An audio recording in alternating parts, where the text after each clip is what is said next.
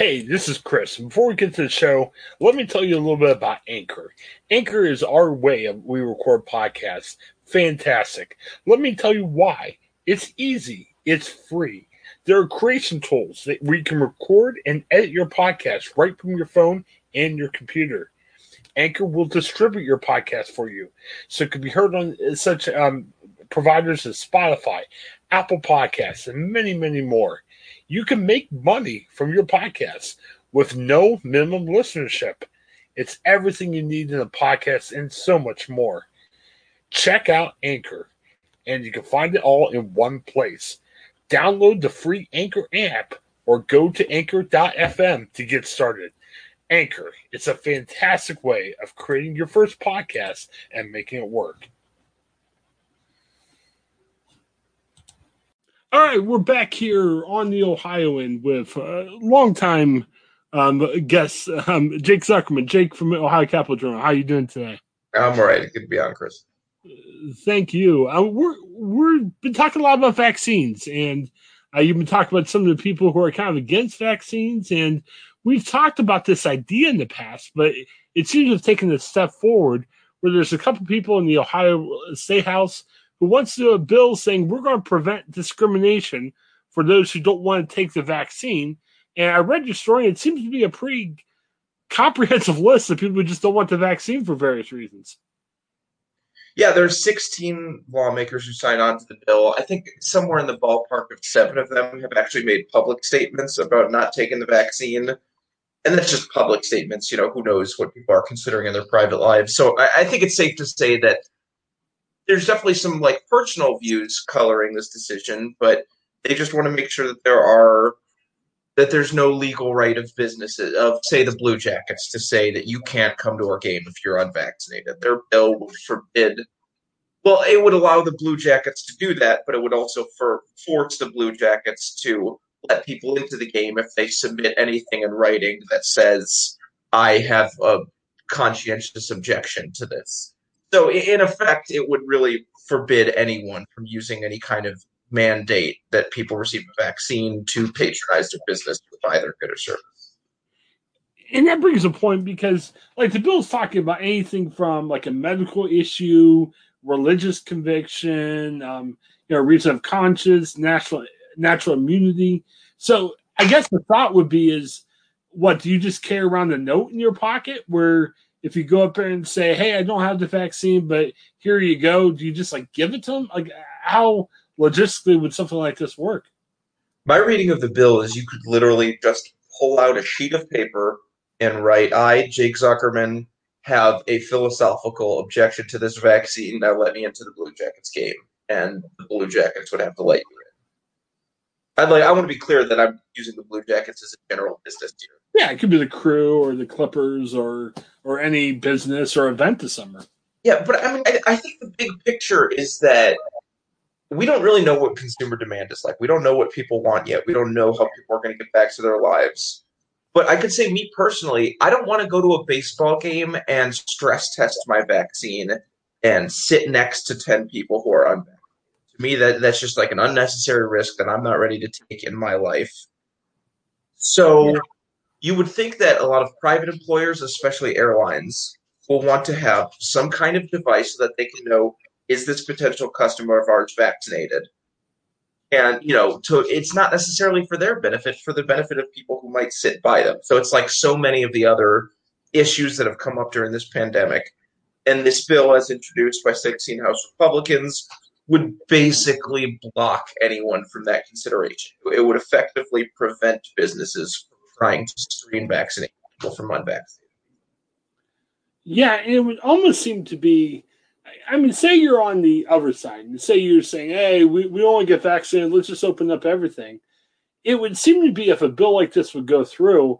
I'm thinking if I'm a sports team, if I'm an event, that might make it less likely for me to widely open it up because, yeah, I want money. I want to sell 100% of my tickets. But then on the other hand, I'm sure there's a good portion of people who wouldn't come if there's no restriction at all. So it, it, sounds like if something like this gets in place, if I'm a team or if I'm an event it might be less likely for me to open up. And we're already seeing evidence of that because already, like the Ohio State Fair is not having any public events this year. So it seems to be if if you're in the camp to say I want everything to be open, this bill might circumvent those plans too, even if you want everything open. Yeah, I mean, I think it's tricky to to predict how private businesses might behave, but what's clear is what this bill would take off the table. You know, we don't we don't know what consumer demand is going to be like because all human beings that are consumers are new to this pandemic, and we don't really know how yeah. we're going to behave when we're all vaccinated. But what's clear is this bill is removing options from the table, and there are. I mean, it's a pretty broad bill. I know one one issue that I caught on to is the bill as written would probably prohibit hospitals from forcing their employees to get flu vaccines, which I don't know if that was the intent or not, but this is a pretty common practice in Ohio and nationally. It's that if you work at a hospital, you got to get the flu vaccine by a mandate from your employer.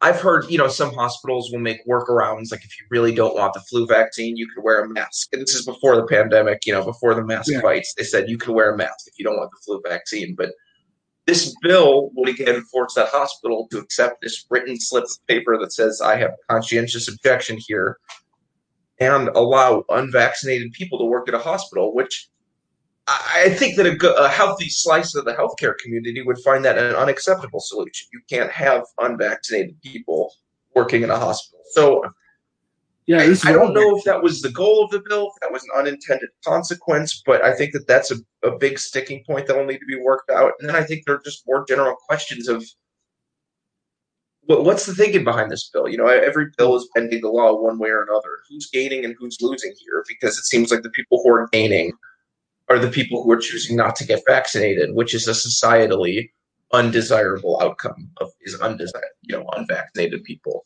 Who is the GA tending to?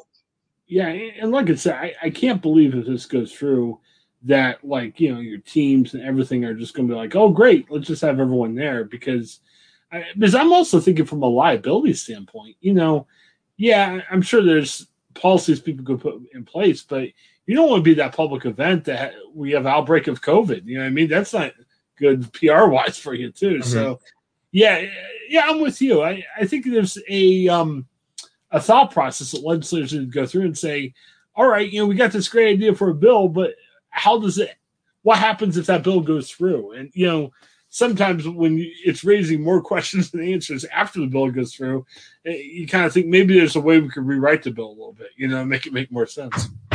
Yeah, and there is a narrower, uh, Representative Cutrona has a narrower version of a passport bill, a vaccine passport bill and that bill would really just bar state bill. My oh boy, I haven't read this bill in a couple days, so don't quote me on this here. But yeah. his bill was more focused on state buildings and what state can do in terms of screening out vaccinated people from unvaccinated people, which is which is a slightly different consideration. I, again, I don't know the ins and outs of it. I you've covered the kind of the oh it's not dark web, but it's the conspiracy theory side of the web really well. Um, you know, in the past couple weeks, you know, President Biden and his administration have come out and say, "Hey, we don't support vaccine passports. That's not what we're looking for." Now, granted, there's times when politicians say one thing, sometimes they have to change it for whatever reason. But you know, it's weird how this thing keeps on going ahead when the boogeyman that conspiracy theorists say have already come out and said, look, we're not even looking to do vaccine passports. Or is there concern about maybe they don't think he's telling the truth, or is it concern more of saying, hey, we want to cover ourselves not just for now, but for the future too? Because it, it, like to me, it's weird if if Biden would have come out and said, yeah, vaccine passports are great, let's do them right away. But I mean, he's already come out against it. It's weird that there's still that push. Why? Why do you think there's a push since the president's come out against this vaccine passport? I, would say a couple things to that. For one, you know, Joe Biden said he's he's against it and he's not rushing to develop a, a pass vaccine passport system. But again, you know, let's talk about priorities. A vaccine passport system is of much less importance than vaccinating the population. Yeah. So, you know, I, I think that some people have, have gotten some priorities out of order here. Secondly, you know, it, it's not that the demand would come from the government. I would imagine the demand would come from the private sector, especially the airlines who are in the business of taking people between countries. Some some countries have vaccination standards to enter the country. So it's unclear what role exactly the airlines play here. And thirdly, you know, the government might not be demanding the passport, but they would be the logical person to create it. You know, you don't do you want the private I guess do you want the private or the public sector to have all this healthcare information because if someone's gonna make the passport, it's ultimately one or the other.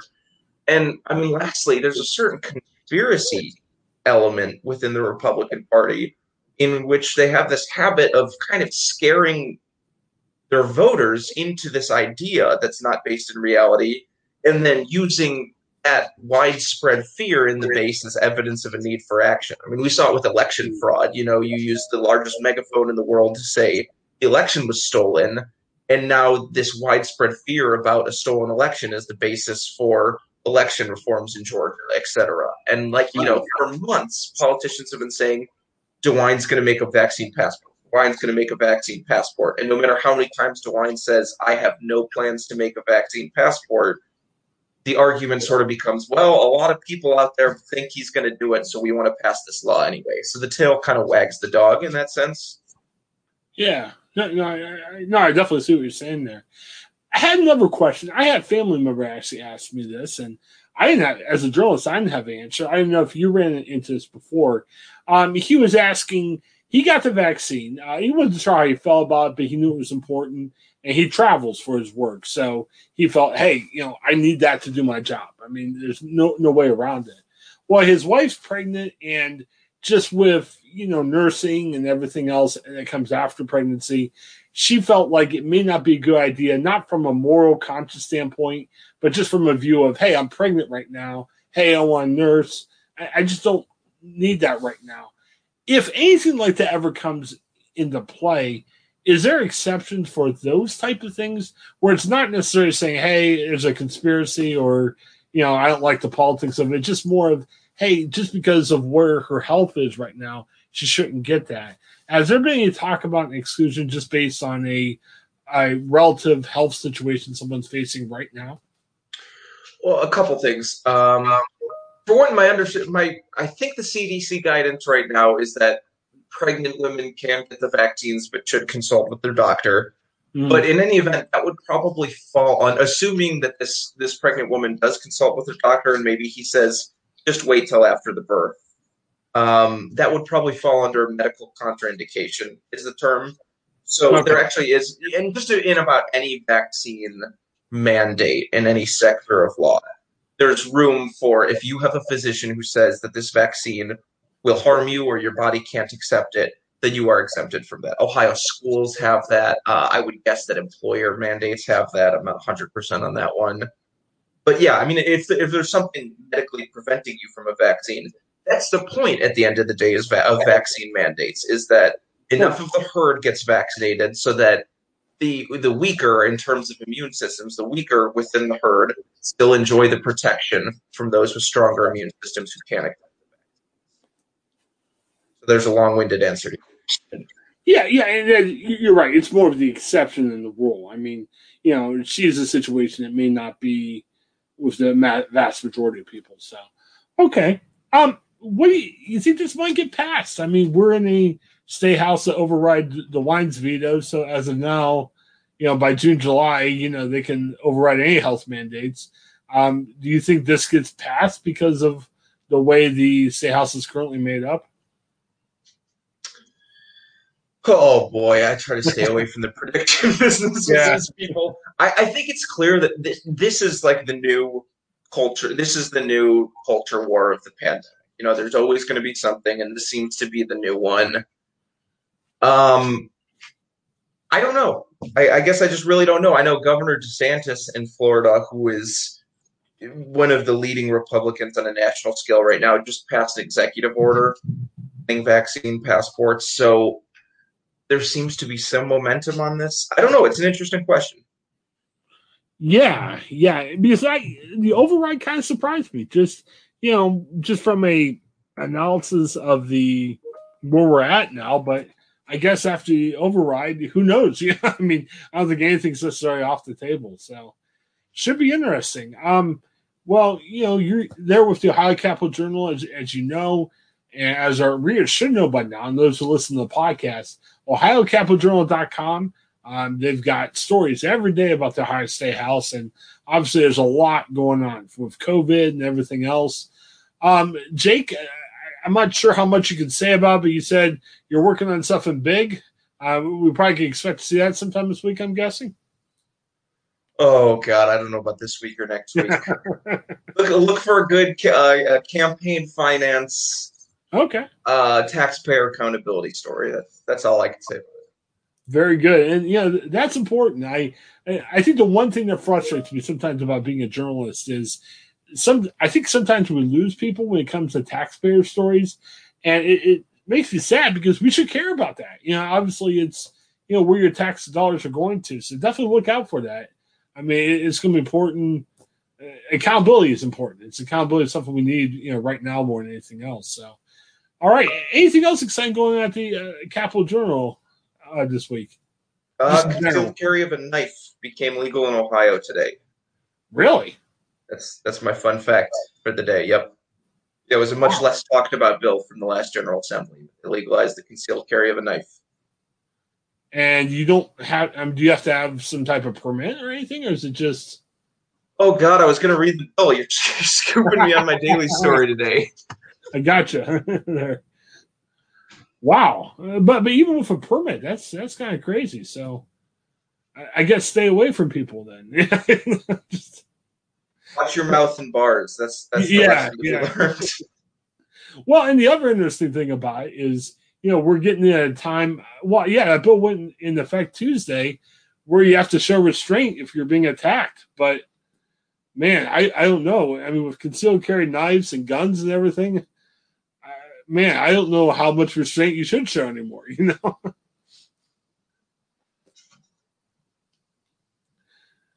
I mean, how does that impact that? Because you know, uh, without change of of the, you know, the the stand your ground bill. I mean, that's going to make it even difficult now that people are able to carry knives and guns. You know, I mean, it, the it's sociological. Okay. Policy data, so you, you never quite know, but I think it's it's a pretty safe interpretation to say situations are just going to escalate faster. Right now, we're at a point where people can carry more weaponry on them and have more latitude to use that weaponry if they feel they are attacked. So I, I, I think that I'm pretty safe making a statement that situations will escalate faster and more frequently.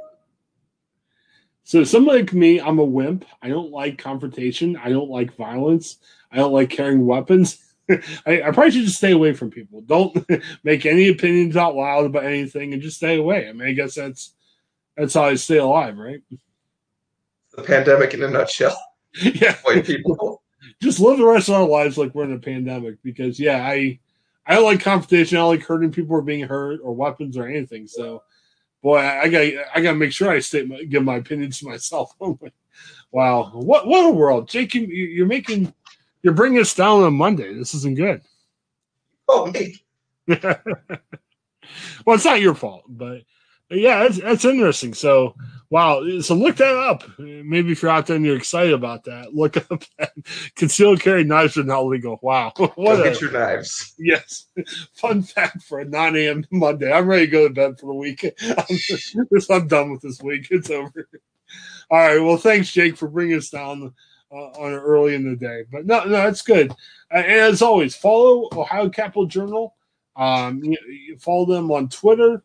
Uh, and follow Jake. Remind us how, how we follow you. If, if, we're not following you by now, shame on you as our, our, listener. But how can we follow if we haven't followed you already? I, I'm on Twitter at Jake underscore Zuckerman. Yeah, Z U C K E R M A N. I'll put a link on that, you know, for you to follow online too. So, Jake, as always, thank you for your time. We really appreciate it um, yeah, keep in touch. We're, we're anxious to hear more about that uh, taxpayer accountability story. I think right, thanks for having me on, Chris. Yeah, I'll be happy to share it. Yeah, awesome. Thanks, Jake. Have a good one. Talk to you later.